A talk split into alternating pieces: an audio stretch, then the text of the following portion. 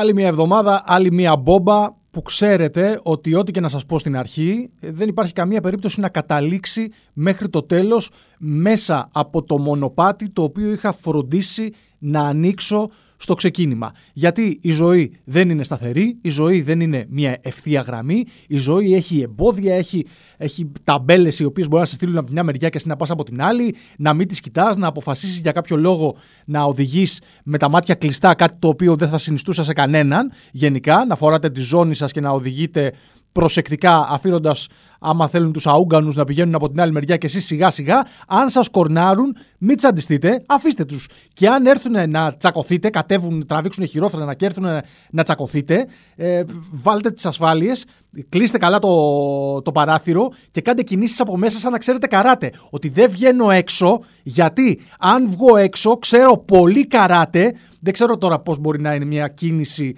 η οποία θα δείξει στον άλλον ότι ξέρετε πολύ καράτε, να, να ανοίξετε τα χέρια σας να καταλάβει ότι. Αλλά μπορεί να καταλάβει και τίποτα άλλο. Ε, να ανοίξετε τα χέρια σας κάπως περίεργα και συλλαβήστε καράτε.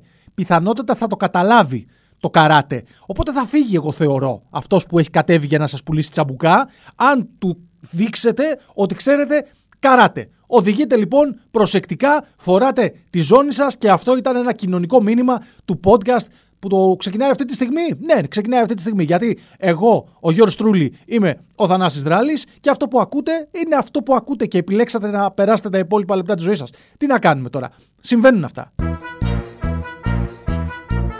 Μπόμπα. Μπόμπα. Μπόμπα.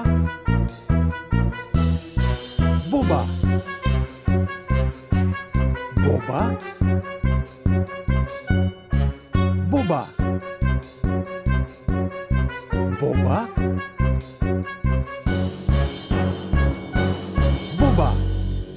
Τα τελευταία 10, 12, 13 χρόνια, όσο καιρό διαρκεί η κρίση στην Ελλάδα, ε, ένα από τα πράγματα τα οποία συζητάμε έντονα και για πολύ καιρό και θα συνεχίσουμε να το συζητάμε, είναι σίγουρα και οι μισθοί, οι οποίοι δεν είναι και ικανοποιητικοί. Δηλαδή, ε, δεν τη βγάζει και εύκολα ο περισσότερος κόσμος. Δεν χρειάζεται να το, να το τονίζουμε, δεν χρειάζεται να το λέμε. Περνάει πολλοί κόσμος δύσκολα, μπορεί να περνούσε περισσότερος κόσμος πολύ πιο δύσκολα τα έντονα χρόνια της κρίσης, να βλέπουμε κάποιες περιόδους ότι μπορεί να φτιάχνουν λίγο τα πράγματα, αλλά γενικά δεν λες ότι από το 2010 και μετά είμαστε σε μια χώρα η οποία δίνει την εργασία και ανταποδίδει, ανταμείβει μάλλον την εργασία όπως θα έπρεπε σε όλους τους τομείς, εκτός φυσικά από τα υψηλόβαθμα στελέχη, τα περίφημα Golden Boys ή τους αγαπητικούς της εξουσίας ή τους αγαπητικούς της κάθε διοίκησης και της κάθε διεύθυνσης. Λέω εγώ τώρα. Έτσι. Δεν, δεν παίρνουμε καλά λεφτά στην Ελλάδα. Γενικά το λέω εκτός πάλι από αυτούς που σας είπα, τα Golden Boys. Και χρυσό αγόρι δεν θα με έλεγε κανένας. Αν επέλεγα να είμαι αγόρι με χρώμα θα επέλεγα το MOV. Είχα ένα πουκάμισο όταν ήμουνα 18, 19, 20 χρονών το οποίο το είχα πάρει κοντομάνικο. Ε, και ήταν ένα ωραίο μοβάκι το οποίο δεν φοριόταν πολύ εκείνη την εποχή. Αλλά για να το δικαιολογήσω, επειδή πάντα ήθελα να περνάω ένα σκοτεινό προφίλ, ε, έλεγα ότι το μοβ αυτό είναι πένθυμο. Με κοροϊδεύανε. Αλλά εγώ τους έλεγα, παιδιά, δεν είναι, πώς το λένε, αχλαούχλα το, το πουκάμισο. Με έχετε συνηθίσει με τα μαύρα κτλ. Είπα να κάνω ε, μια απόπειρα να αλλάξω λίγο χρώμα και για να μην μου λένε ότι ξαφνικά έγινα χαρούμενος και χρωματιστός τύπος, που δεν θα είχα κανένα πρόβλημα, αλλά δεν ήμουνα, το θεωρούσα πένθυμο μοβ. Και τους έλεγα, παιδιά, είναι πένθυμο το μοβ, το έχω πάρει για όταν πηγαίνω ε, τη Μεγάλη Πέμπτη στη, στην Εκκλησία. Δεν πηγαίνω τη Μεγάλη Πέμπτη στην Εκκλησία, πηγαίνω ένα τέταρτο πριν την ανάσταση, όπως όλοι σας. Και αυτό όχι κάθε χρονιά. Δύσκολα, δηλαδή από τότε που ξεκίνησε η πανδημία κτλ. Δεν έχω ξαναπάει και δύσκολα θα ξαναπάω το τέταρτο πριν την ε, ανάσταση. Θα σταματήσω κάτω στο δρόμο κάποιον να μου δώσει το άγιο φως.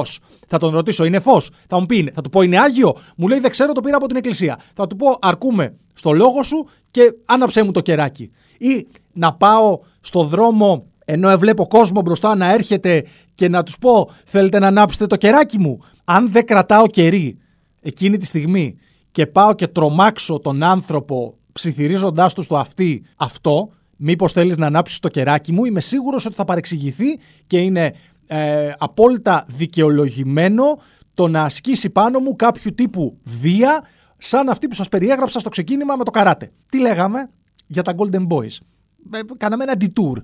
Είναι, να τα αλλάξω το όνομα του podcast και να το κάνω detour. Θα, θα, δεν θα έχει διαδρομές και ταξίδια και ξεναγήσεις, αλλά όπως θα να το κάνουμε, γίνονται κάποια detours. Δεν είμαστε λοιπόν Golden Boys εδώ πέρα. Οπότε όταν βλέπω δημοσιεύματα τα οποία λένε ότι ο μέσος μισθός στην Ελλάδα είναι στα 1100, 1150 ευρώ, πραγματικά θέλω να κοπανίσω το κεφάλι μου στον τοίχο. Γιατί με εκνευρίζει αφάνταστα το γεγονός ότι όλα τα μεγάλα ειδησιογραφικά site τα τελευταία χρόνια, όταν γράφουν για τις αυξήσεις μισθών, αυτές τις αυξήσεις μισθών τέλος πάντων των κατώτατων κτλ., δεν γράφουν ποτέ για τα καταραμένα τα καθαρά. Αυτά που θα πάρει ο άνθρωπος δηλαδή στην τσέπη του. Γράφουν μονίμως τα μεικτά. Δηλαδή γράφουν πω πω στα 750 ευρώ ο κατώτατος μισθός θα ανέβει στις εποχές του 2008 ρε καραγκιόζάκια. Δεν ήταν τότε στα ίδια επίπεδα γιατί δεν ήταν μεικτά τότε τα λεφτά, ήταν καθαρά και τα καραγκιόζάκια μπορείτε να τα, να, πώς το λένε, να μην το πάρετε προσωπικά. Μπορείτε να επιλέξετε το, το ρόλο του Χατζιαβάτη. Αν θέλετε να έχετε ρόλο κομπάρσου, γιατί ποτέ στη ζωή σας δεν θέλετε να έχετε ευθύνες και είσαστε ευθυνόφοβοι. Ευθυνόφοβα καραγκιόζάκια με λίγα λόγια. Χατζιαβάτιδες. Μιλάμε για καθαρά. Γράψτε για τα καθαρά. Αν δεν είναι εντολή εκ της διευθύνσεως από πάνω για να ε, πώς το λένε, να προμοτάρουμε και λίγο παραπάνω την αγαπημένη μας κυβέρνηση, την όποια αγαπημένη κυβέρνηση έχετε κατά καιρούς, αλλά το κάνεις και από μόνος σου, είσαι δύο φορές ε, ευθυνόφοβο καραγκιόζάκι. Και γράφεις τον μισθό στα μεικτά, χωρίς να λες ποια είναι τα καθαρά και να μην λες για τα καθαρά. Ο άνθρωπος σκέφτεται τι θα βάλει στην τσέπη του. Δηλαδή, τώρα, άμα πάω εγώ και μου πούνε, πάω σε μια συνέντευξη για δουλειά και μου πούνε κύριε Ράλι για τα, για τα προσόντα τα οποία μας λέτε ότι διαθέτετε καράτε, φλάουτο, πλέξιμο και μπορείτε να κλωτσίσετε την μπάλα τέσσερις φορές, να κάνετε γκελάκια με την μπάλα τέσσερις φορές, θα σας δώσουμε 1600 ευρώ. Και θα πω εγώ, δηλαδή, για αυτά τα τέσσερα συγκλονιστικά προσόντα που έχω, θα μου δώσετε 1600 ευρώ. Δεν το περίμενα. Θα περίμενα γύρω στα 1200. Και θα είναι 1200 τελικά γιατί αυτά είναι τα καθαρά. Γάμω την τρέλα. Πείτε για τα καθαρά. Πείτε για τα καθαρά, γιατί ειδικά στα λίγα λεφτά, στα λίγα λεφτά, μην λέμε τώρα για τα προσόντα που σας περιέγραψα εγώ και είναι από τα 1600 πήγαμε στα 1200. Ειδικά για τα λίγα λεφτά, ο άλλος πάει να πιάσει μια δουλίτσα για να τα βγάλει πέρα. Γιατί. Πω, πω εντωμεταξύ, oh, μου θυμίζει, είπα δουλίτσα και έφτασα στα όρια του ομούλα οικισμού. Θα καταλήξω στα Νίκο Τσιαμτσίκα, τι έγινε τι πες μας τι γίνεται στις λαϊκές αγορές, αλλά δεν θέλω να το, το υποκοριστικά, όπως σας είπα και στο προηγούμενο podcast, θα τα κάνω μόνο στα ζωάκια. Πάει ο άλλος τώρα να βρει μια δουλειά και του λένε 750 ευρώ και θα λέει: Εντάξει, είμαι άνεργος δύο χρόνια, 750 ευρώ είναι γάμο τα λεφτά. από τα καθόλου λεφτά. Ε, αλλά δεν είναι 750 ευρώ. Όταν θα πάει ο κατώτατος μισθός στα 750 ευρώ, αν πάει στα 750 ευρώ, είναι γύρω στα 650, αν δεν κάνω λάθος. Στα λίγα λεφτά, στα λίγα λεφτά, τα 650 με τα 750 είναι τεράστια η διαφορά. Είναι ένα ενίκιο, είναι ένας λογαριασμός, ε, είναι μια ΔΕΗ, είναι λεφτά, οπότε γράψτε πριν, γιατί ρε παιδάκι μου, είναι, εγώ ξέρετε ότι σαν άνθρωπος, αν με έχετε ξανακούσει, ξέρετε ότι δεν πιστεύω στην ελπίδα. Πιστεύω ότι δεν υπάρχει. Αν πιστεύω σε κάτι, είναι ότι δεν υπάρχει καμία ελπίδα. Αλλά υπάρχει κόσμος που τρέφεται από αυτό. Τρέφεται από την ελπίδα γιατί του δίνει το κουράγιο να σηκωθεί την άλλη μέρα από το πρωί, να κοιτάξει τον εαυτό του στον καθρέφτη και να πει Α ζήσουμε και σήμερα. Όταν του έστω και για στιγμιαία, έστω και στιγμιαία, έστω και για λίγα δευτερόλεπτα, του βάζεις μέσα την ελπίδα ότι ξέρεις τι, ο κατώτατος μισθός μου που τώρα ε, παίρνω 610 ευρώ, θα πάει στα 750. Είναι πολλά λεφτά. Είναι πολλά λεφτά για την καθημερινότητα και δεν μιλάμε μόνο για πιτσιρικάδες οι οποίοι μπορεί να παίρνουν. Ε, ε, όσοι πιτσιρικάδες καταφέρουν να βρουν δουλειά γιατί η ανεργία εκεί στα 19-24 είναι στον πάτο. Ε, στα ύψη μάλλον, οι, εργασιακοί, οι εργασιακές ευκαιρίες είναι στον πάτο, ε, από τα 610 ευρώ στα 750 για τον άνθρωπο που προσπαθεί να συντηρήσει μια οικογένεια ή να συντηρήσει και τον εαυτό του έτσι. Δεν χρειάζεται στα 40 σου να έχεις οικογένεια για να έχεις υποχρεώσεις. Στα 40 σου, στα 45 σου, στα 50 σου μπορεί να είσαι μόνος από επιλογή και να δουλεύεις σαν το σκυλί και να θέλεις κάποια λεφτάκια.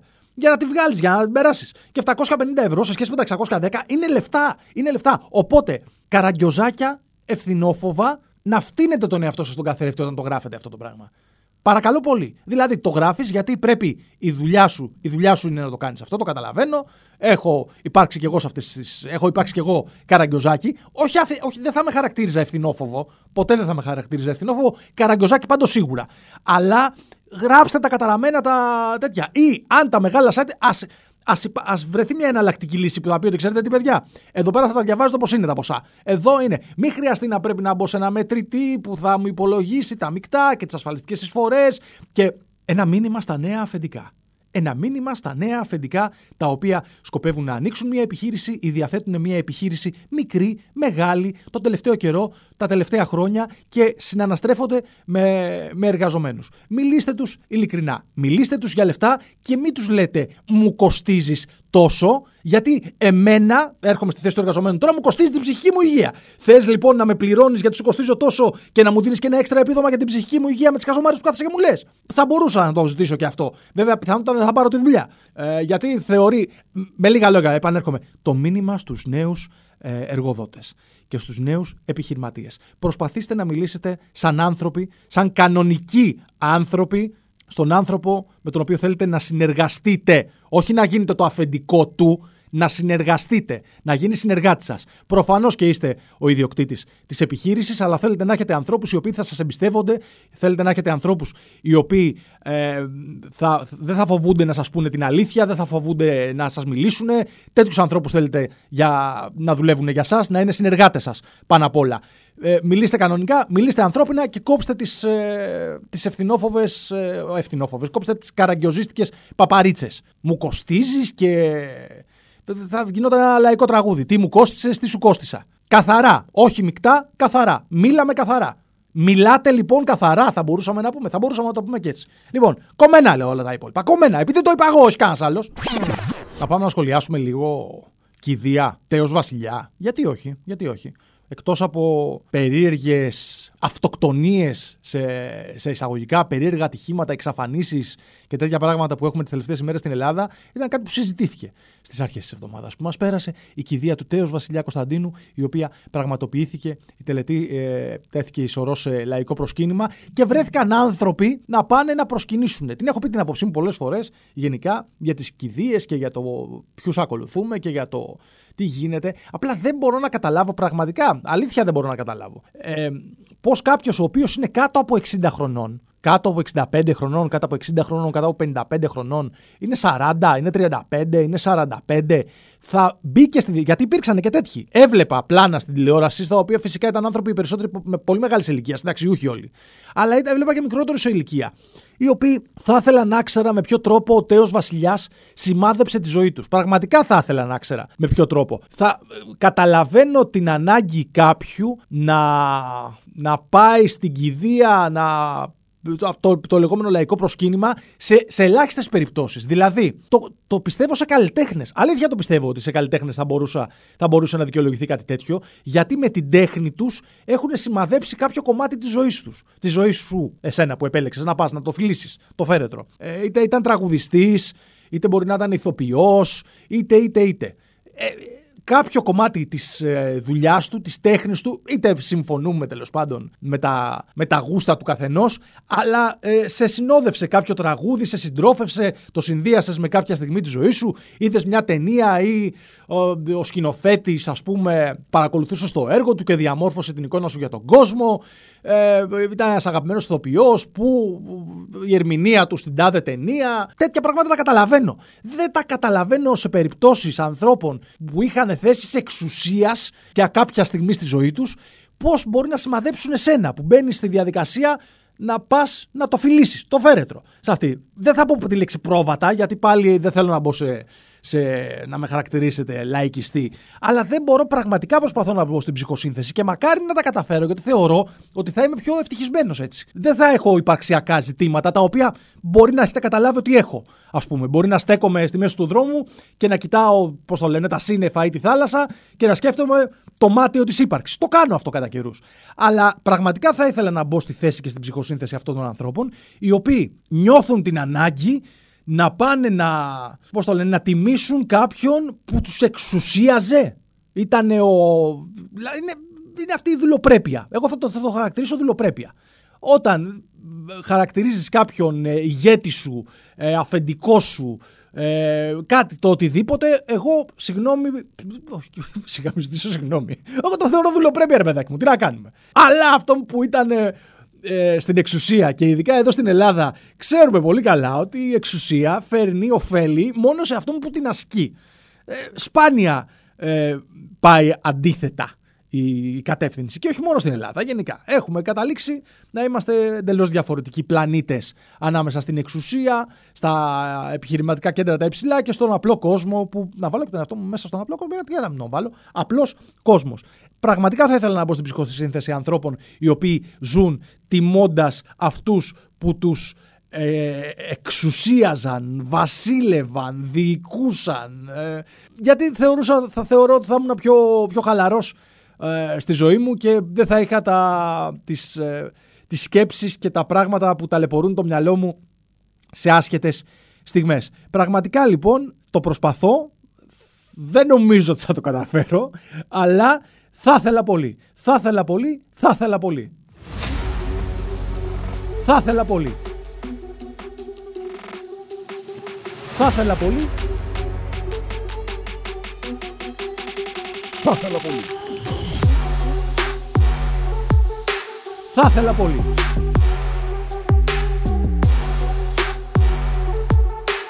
Θα ήθελα πολύ.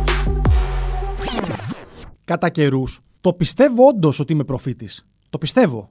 Γιατί πράγματα τα οποία σκέφτομαι γίνονται με κάποιον άλλο τρόπο ή έρχονται στην επιφάνεια και στην επικαιρότητα μετά. Μετά από λίγο καιρό, μετά από λίγο διάστημα. Ε, έχω κάποιο κέρδος από αυτό; Όχι. Θα μπορούσα να βγω στον δρόμο να το φωνάζω ε, ναι, ελευθερία έχουμε γιατί. Δεν μπορούσα να βγω να φωνάζω με προφήτης με προφήτης, αλλά θα, θα γινόμουν και δέκτης ε, ζαρζαβατικών στην καλύτερη περίπτωση, ε, στρογγυλών ε, πετρών στη χειρότερη περίπτωση, οι οποίες είναι και. Πρέπει να είναι και, ε, μπορεί να είναι και βαριές. Μπορεί να προκαλέσουν μια μόνιμη ζημιά.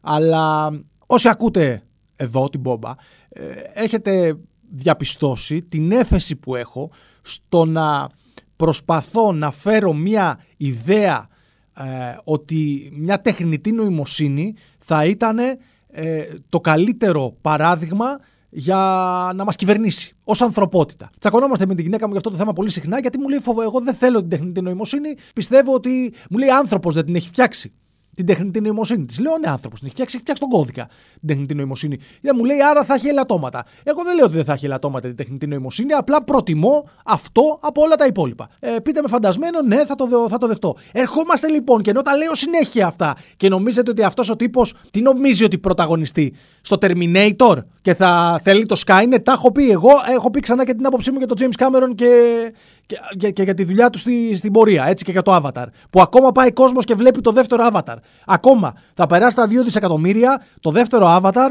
θα καταλήξει να γίνει και. Μην μη, μη φτάσει να είναι και η τρίτη καλύτερη πιο εμπορική ταινία άλλων των εποχών. Γιατί το endgame λίγο δύσκολο να το φτάσει. Θα, θα, να έχουμε τα δύο Avatar στις τρεις πρώτες θέσεις. Δηλαδή πρέπει να πάμε για φούντο. Όλοι μαζί μετά. Που πάμε και δίνουμε λεφτά στο, στο James Cameron για τις χαζομάρε με τα, με τα στρουμφάκια. Που εγώ τη φαντασία την τιμώ. Αλλά είναι χαζομάρα, ρε παιδιά. Είναι χαζομάρα, συγγνώμη κιόλας. Τεράστια. Τι, χαζομάρα. Τι θα το δω ευχάριστα, θα πω πω, πω τι ωραία και δεν θα θυμάμαι μετά τι έγινε. Είχα πάει στο πρώτο Avatar το 2009. Θυμάμαι χαρακτηριστικά τι ωραία αίσθηση είχε το να βλέπω τα 3D και να νομίζω ότι έρχονται μπροστά στα μάτια μου τα πράγματα και δεν θυμάμαι τίποτα άλλο από την υπόλοιπη ταινία. Το έβαλα να το ξαναδώ λίγο στο Disney Plus και δεν θυμόμουν τίποτα. Και λέω, τι είχα στείλει κλόνο μου είχα στείλει στο, στο σινεμά. Και αν είχα στείλει κλόνο μου στο σινεμά, γιατί δεν το έχω εκμεταλλευτεί τα υπόλοιπα χρόνια. Πραγματικά είχα, είχα, έχω τέτοιες απορίες και τέτοια υπαρξιακά διλήμματα για το Avatar. Ε, ε, έχω δει το δεύτερο Avatar για να σχολιάζω με τέτοιο τρόπο και να το αποκαλώ παπαριά. Όχι, όχι. Σχολ, το σχολιάζω χωρίς να το έχω δει. Ναι.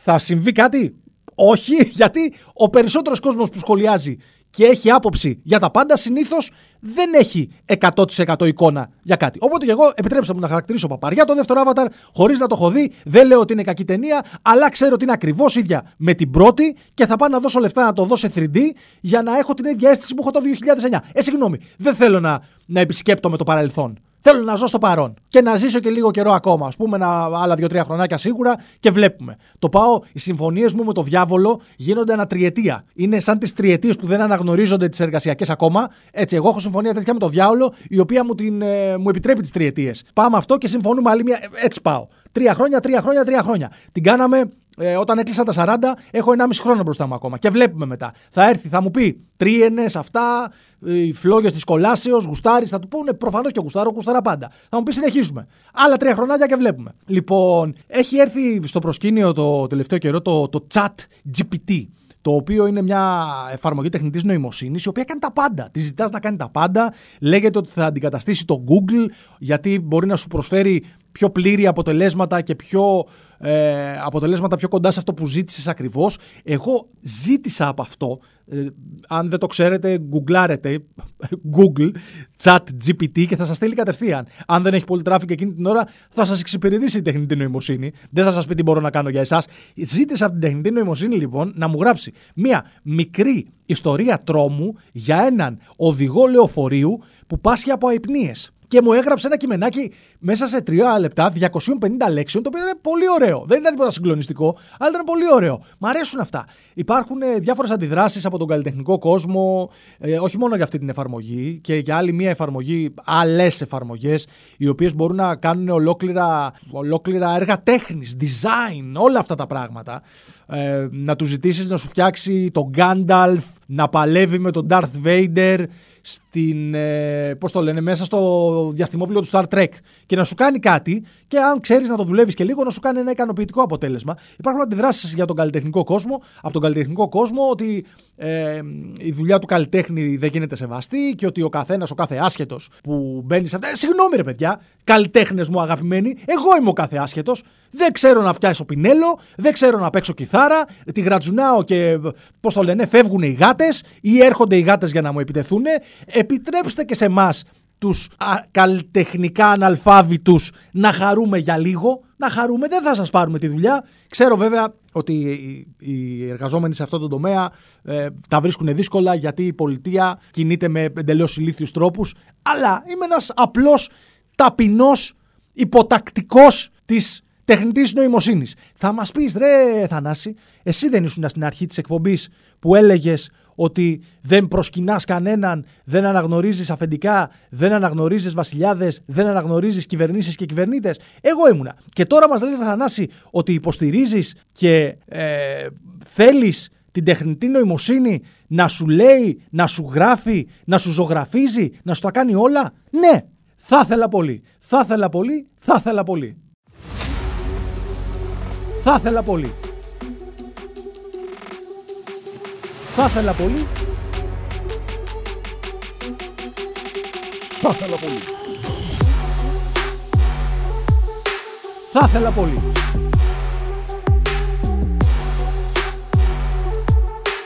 Θα ήθελα πολύ.